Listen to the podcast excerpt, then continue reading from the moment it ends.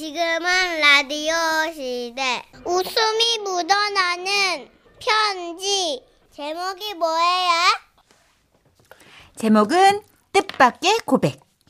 천식이 삼촌이 좋아하는 내용이에요. 강원도에서 박혜정님이 보내주신 재미있는 사연인데요. 30만 원 상당의 상품 보내드리고요. 백화점 상품권 10만 원을 추가로 받는 주간 베스트 후보 그리고 200만 원 상당의 가전제품 받는 월간 베스트 후보 되셨습니다. 그렇습니다. 안녕하세요, 써니 언니 천식 씨. 네. 매일매일 방송 잘 듣다가 저도 상- 생각나는 사연이 있어 이렇게 적어봅니다. 응? 때는 봄이었어요. 집에 있을 때 갑자기 전화가 왔어요. 낯선 번호라서 안 받으려고 했죠. 근데 이게 계속 울리기에 전화를 받았습니다. 그런데요. 안녕하세요. 여기는 지라시 경찰서입니다. 겨- 겨- 경찰서요? 예, 그렇습니다. 저는 그분이 하시는 뒷얘기는 들리지도 않았고 아, 잠깐만 내가 뭘 잘못했나? 아, 왜 경찰서에서 연락이 와? 별의별 생각이 다 들면서 심장이 요동치기 시작하는 거예요. 그러다가 마침 남편도 집에 있었기에 전화기를 귀에 댄 채로 남편에게 다가갔죠. 경찰서래. 뭐? 경찰서? 아, 혹시 저 산타 삐 12 삐삐 찾으신가요? 아, 네, 네, 그거 남편 차인데요. 무슨 일이시죠? 아, 저 남편분하고 통화 좀 할 수 있을까요? 아, 네, 그, 그- 근데 그걸 저랑 번갈아 가면서 타거든요. 명의가 남편 거고요. 아, 그러면 지금 전화 받으신 분과 계속 통화할 수 있나요? 혹시 경찰서에서 전화 받아보셨어요? 아휴, 안 받아보셨으면 이거 말을 마세요. 이게 달라요. 그냥 막 벌벌벌벌벌 떨리는데 왜 떨리는지 몰라요. 그냥 겁부터 덜컥 나더라고요. 통화하실 수 있나요? 네, 그, 근데 왜 그러세요? 제, 어떤가 그러니까 제가 뭘 잘못했나요? 선생님, 저는 그냥 열심히 살아온 소시민이거든요. 제가 남한테 꼬지한 적면서 운전한 적도 없고요. 과속한 적도 없고요. 이제 제가 제가 있다면 그냥 운전면허를 땄고 신호에 따라 엑셀을 밟았고 정지선에 맞춰 브레이크를 밟은 것밖에 없는데 어, 왜요? 왜 저한테 이러시는 거예요? 어, 왜요? 아이 참, 아, 그러게 평소에 운전을 똑바로 했으면 겁먹을 리도 없잖아. 왜 울고 그래? 일로 줘봐. 여보세요, 선생님. 제 아내의 죄를 용서해 주세요. 아 뭐라는 거야? 왜 갑자기 나를 범죄자를 만들어? 아니, 가만히 좀 있어봐. 네, 네. 아, 네. 아, 지금요? 네, 네. 뭐래? 뭐래? 블랙박스 좀 보자는데. 상황 얘기를 들어보니까 이랬습니다. 며칠 전에 집 앞에서 교통사고가 있었는데 그 두 차 중 한 차는 블랙박스가 없었고 또 다른 차는 블랙박스가 고장이었던 모양이에요. 그런데 마침 그 사고 난 장소를 우리 차가 지나가는 게 보였고 그래서 우리 차에 있는 그 블랙박스 영상을 보고 싶다는 거였습니다. 어, 그 시간이면 내가 퇴근해서 오는 게 맞네. 어, 그렇네. 아, 세상에 살다 보니까 이런 일이 다 있네. 가자. 어. 그렇게 우리는 주차장으로 내려갔는데요.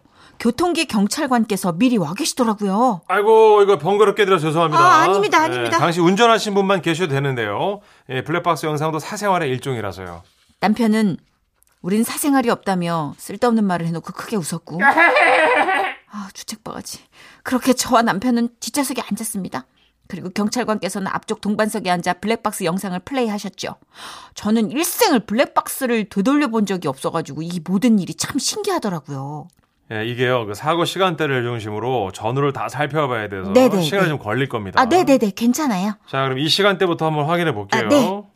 그런데 그때였습니다 한 영상 파일을 플레이하자 블랙박스에 녹음된 누군가의 목소리가 들려왔어요 야, 100만 원 쓴 건 와이프는 모르지?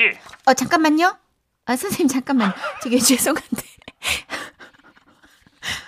좀 어이가 없어가지고요. 아, 네, 방금- 넘어가 왜? 조용히 해봐. 방금 거 다시 한번 되감아 주시겠어요? 야, 와이프 100만 원 쓴 건 와이프는 모르지?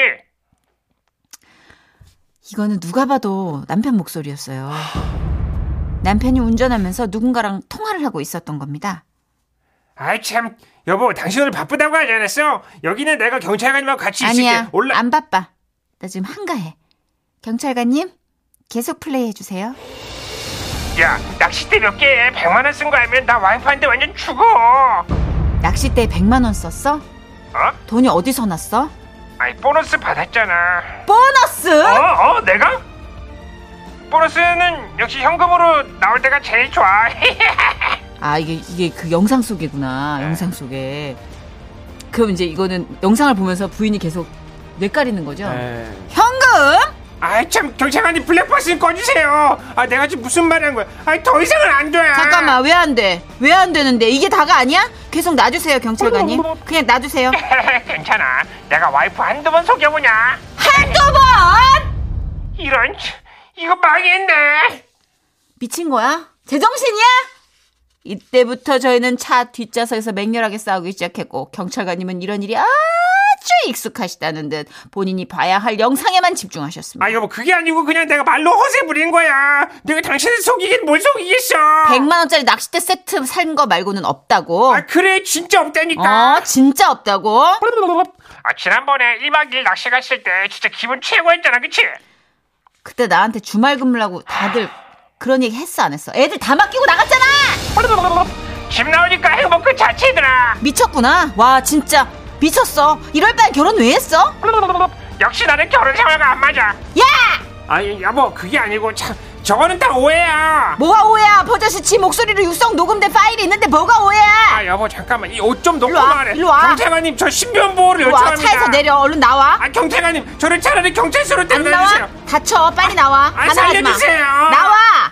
우리가 싸우는 사이 경찰관님은 어느새 일을 마무리했고 우리에게 말씀하셨습니다. 아, 덕분에 그 증거 수집을 잘했는데 그 제가 두 분께 괜한 문제거리를 드린 것 같아서 이거 참 아닙니다. 예. 경찰관님. 소임을 다 하셨어요. 저희 근데 그 블랙박스에 SD 카드 네 그거요. 저 주세요. 아, 어, 그 집에 있는 컴퓨터로도 연결해서 볼 수 있는 거죠? 안돼 그걸 왜봐 가만히 있어.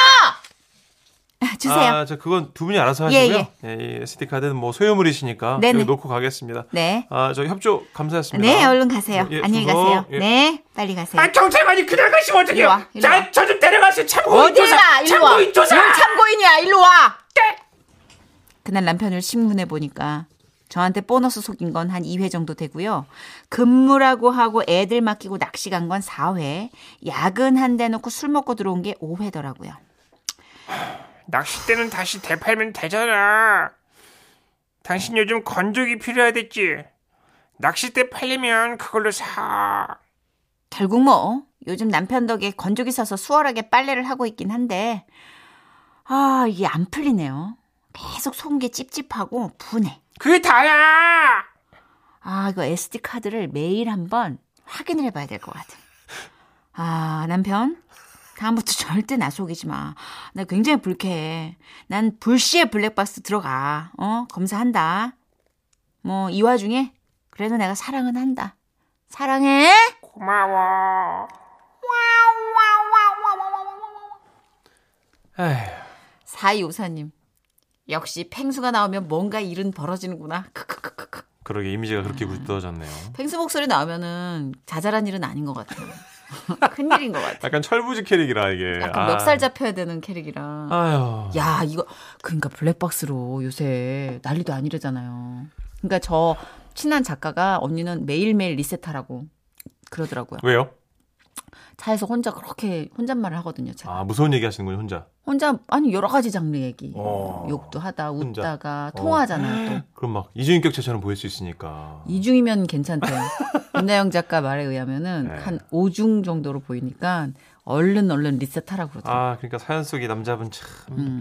그러니까 박형선 님이 음성 녹음 오프 설정을 했어야죠. 제가 이, 하셨어요. 예, 이 말씀을 드리려고 했던 건데. 어, 굉장히 치밀한데? 어?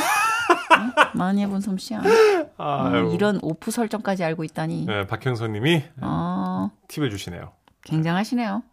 그래, 진짜 이게 블랙박스 때문에 본의 아니게 이거 증거자료 수집용으로 갔다가 괜히 불씨를 만드시긴 했네요. 그리고 아까 경찰관님이 그러니까 두 분 중에 한 분만 계시면 좋겠다고 했을 때 한 음. 분만 계셨어야 되는 건데. 네. 남편분이 계셨던 게 네. 제일 좋았는데 아, 덕분에 건조기 생겼잖아요. 그러네요. 광고 들을게요. 지금은 라디오 시대 웃음이 묻어나는 편지 어우, 기바도, 기바도. 제목, 눈물 젖은 짜장면. 서울 서초구에서 익명 요청하셔서 어, 대표 가명 김정희님으로 소개 올립니다. 30만원 상당의 상품 보내드리고요. 백화점 상품권 10만원을 추가로 받는 주간 베스트 후보, 그리고 200만원 상당의 가전제품 받는 월간 베스트 후보 되셨습니다. 안녕하세요, 써니 언니 천식 오빠. 네네. 운전하거나 기회가 되면 꼭 찾아듣는 애청자입니다. 땡큐! 땡큐. 저에게도 웃음이 묻어나는 어린 시절이 있어 글을 쓰게 됐어요. 저희 어머니는 제가 어릴 때부터 감수성이 풍부한 아이로 키우고 싶다고 음악 조기 교육을 시키셨어요. 겨우 말을 하기 시작할 무렵엔 엄마 해봐, 엄마. 엄마. 와와. 아, 됐다. 아, 도레미 해봐, 도레미. 아빠는 없어. 아빠라는 말보다 저는 도레미를 먼저 말했고요. 초등학교에 들어가기 전엔 피아노를 배우기 시작했고, 심지어는 선생님을 집에 모셔 성악 공부도 했어요. 자, 선생님 따라서 발성 연습해볼게. 어, 어, 어, 시작. 아! 아니지. 목을 쓰지 말고 이마로 여기 눈썹 사이 이쪽 이마로 소리를 낸다 생각하고 아, 어떻게 하는지 알 것 같습니다. 그렇지 그렇지 어 소리가 목에서 나는 게 아니야 이마에서 큰일 났네. 사실 어떻게 하는지 몰랐어요. 어. 그냥 알겠다고 하고 계속 목으로만 소리를 냈죠. 근데 선생님이 또 잘하고 있다고 하는 거예요. 아무튼 뭐 음악 조기 교육으로 눈코 뜰 새 없이 바쁜 9살 무렵 초등학교 방과 후 수업에 바이올린 과목이 개설된 겁니다. 당연히 저는 바이올린 반이 됐죠. 자 바이올린을 어깨에 올려볼까 이렇게요? 자 선생님이 자세 교정해줄게 아, 네. 바이올린을 어깨에 올리고 목을 꺾어서 고정을 어, 이렇게요? 그 잘했는데 어, 목을 더 꺾어서 어깨랑 귀랑 이렇게 닿는다는 느낌으로 바이올린을 고정해야지 쌤, 다 꺾은 건데요. 어 그, 래 아, 네가 보니까 목이 참 길구나 정말이었어요. 남들보다 긴 목을 가진 저는 바이올린을 어깨와 머리 사이에 끼우는 것부터 난관이었죠. 안 끼워지는 거. 오 겨우 목을 꺾어서 어깨에 발발발발 떨면서 바이올린을 고정하고 소리를 내기 시작했는데요. 왜 그 정경화 씨 같은 바이올리니스트 같은 그, 어? 그 대가의 연주. 하, 아름답잖아요. 그쵸 근데 학생들 모여서 내는 바이올린 소리는 깽깽이 소리가 납니다. 진짜로요. 예, 저도 들어봤어요. 이렇게. 이렇게. 귀가 너무 아파요. 목은 꺾여서 아프죠. 시끄럽죠. 음. 그래도 뭐 친구들이 하니까 그냥 했어요. 그렇게 쌍커피 터지는 일정을 소화해내던 중 갑자기 학교에서 단축 수업을 하게 된 거예요. 집에 일찍 갈 필요가 없는 저와 친구들은 운동장 한 구석에 가방과 바이올린을 던져놓고 신나게 놀았던 거죠. 아 신나게 한참을 놀고 집에 들어가려는데 글쎄 제 바이올린만 사라진 거예요. 어이구야 어떡해. 이거 꿈이야? 이거 뭐야? 어, 진짜. 저는 묘하게 좋은 기분을 숨기며 집에 갔습니다. 당연히 엄마는 보자마자 물으셨죠. 야, 너 바이올린 어쨌어? 어, 선생님이 앞으로 바이올린 학교에 놓고 다니래. 그래. 저도 모르게 거짓말을 했고 엄마는 또 별 의심도 안 하셨어요. 다음날 학교에서 선생님께서는 아, 학교에서 선생님께는 엄마가 바이올린 이제 그만 배우래요. 이렇게 이중 거짓말을 했고 야. 선생님도 별 말씀이 없으셨죠. 이렇게 된 거는 바이올린 진작 그만두길 잘하신 거예요. 선생님이 안 말렸으면 된 거야. 전 이렇게 위기를 극복할 줄 알고 스스로 다 컸다 생각하며 집으로 신나게 돌아갔는데요. 어떻게 하셨는지 아버지께서 화가 잔뜩 나 계신 거예요. 너 바이올린 잃어버렸지? 거짓말도 하고. 어, 잘못했어요, 아빠. 너 안 되겠어. 어? 에, 이모네 집 가서 바이올린 값 벌어와. 저희 막내 이모가 집 5분 거리에서 중화요리집 하셨거든요. 야, 이건 맥락이 굉장히 판타지인데요. 그러게, 영화네요. 와, 전 당장 거기로 보내졌고 홀서빙 보조로 일하기 시작했어요. 초등학생이요? 예. 왜 종이에 주문받아서 써가지고 주방에 전달하는 역할 있잖아요. 그거 했어요. 너 오늘 이거 잘해야 바이올린 값 벌 수 있어. 얼른 주문 받아와. 네. 안녕하세요. 못 드시겠어요. 짜, 짜장면 하나, 짬뽕 하나, 당수육, 소, 소짜요? 예, 소짜. 주문 받아왔어? 12번 테이블에 짜장 하나, 짬뽕 하나, 탕수육 소짜고요. 8번 테이블에 교자 하나 추가고요. 4번 테이블에 짜사이 갖다 달래요. 엄매매? 야, 너 일 잘한다? 제 적성을 찾은 것 같았어요. 아니 또 그렇게 뭔가를 꼼꼼하게 적고 처리하는 게 저랑 딱 적성이 맞더라고요. 우와. 저는 그 돈을 벌러 이렇게 나가라는 거 엄마 아빠 말에 그 서러워서 눈물이 났지만 응. 아유 또 일 하나는 또 똑부러지게 잘해내고 싶어가지고 훌쩍이면서도 다 주문을 받았어요. 어서오세요. 야, 얼른 가서 또 주문 받아와. 네. 몇 분이세요? 창가 자리 괜찮으시겠어요? 우와. 이모! 꼬바로우 소자 있어요? 아니 꽈바로운 중자부터 중자부터 된답니다요. 그렇게 그날 주문을 받고 이모가 수고했다고 짜장면을 주셨는데요. 야, 여러분. 그 짜장면에서 저는 인생의 쓴맛을 알게 된 거죠. 훌쩍이며 짜장면을 먹는데 아빠가 가게에 오셨어요. 저한테 일을 시킨 걸 알고 이모를 굉장히 혼내셨어요. 아니 소재 애한테 진짜 일을 시키면 어째 어, 아니에요, 아빠. 난 나름 좋았어요. 바이올린 값은 벌어야지. 아니 됐어 반수하는 것 같으니까 얼른 먹고 집에 가자 아니에요. 거짓말도 했잖아요. 이모, 이거 다 먹고 양파 까면 돼요? 저는 정말 재밌어서 하겠다고 한 건데 아빠는 두 손 두 발 다 들었다고 저를 데리고 집에 가셨어요. 지금 생각해보면 반성하라고 보낸 곳에서 그렇게 신나서 서빙을 하고 있었으니 얼마나 기가 차셨을까요? 그럼요 지금 저요? 학생들 가르치는 일을 하고 있어요. 음. 근데 그때 부모님의 노고가 문득문득 떠올, 떠올라 숙연해진답니다. 와와와와와와와와 와. 진짜 똑바로 기억하고 계시는구나. 와 꽈바로 소자 있냐고 물어 와 란 중자부터 된다고. 아. 창가 자리 괜찮겠냐고 야 기가 막혀 훌쩍훌쩍 하면서도 할 건 다 해. 어 미슐랭급 뭐 저기 서비스인데 지금 완전 예. 이분은 호텔리어 해도 잘하셨을 거고 어디서 뭘 하셔도 똑부러지게 하셨을 거니 아 너무 잘하시네 뭐 지금 그 정도의 그 어떤 그렇죠. 어 다부진 성격이니까 지금 아, 아, 이들 가르치시고 학생들 또 잘 가르치실 것 음. 같아요 예. 살고 계시겠죠. 아 너무 아유, 귀엽다 웃기다. 진짜. 근데 엄하게 키우셨네. 아버님이 아주 아, 보통 성악이나 이제 또 악기 이게 보니까 퀄리티가 좀 음. 사는 집이신데 음.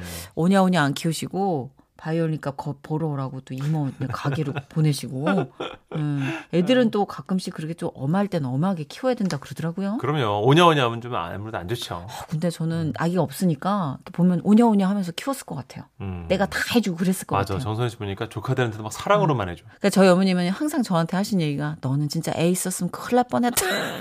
여러분 제가 보니까 정선희 씨는요 출산했잖아요 방송 안 했어요 진짜 애 낳았으면 집에서 애만 봤어 진짜, 진짜. 모성애가 와 그러니까 네. 그런 얘기 걱정을 주변에서 저 아는 사람들은 다 그 얘기 하던데요. 난 별다르게 유별난 건 없다고 아, 생각하는데. 안 그래요 정선희 씨 어, 근데 이 아버님의 교육법을 보니까 아 애들은 가끔 이렇게 엄하게 키울만 하구나 음. 그쵸 예. 싶어요. 자 미도와 파라솔이 함께한 슈퍼스타 들려드릴게요.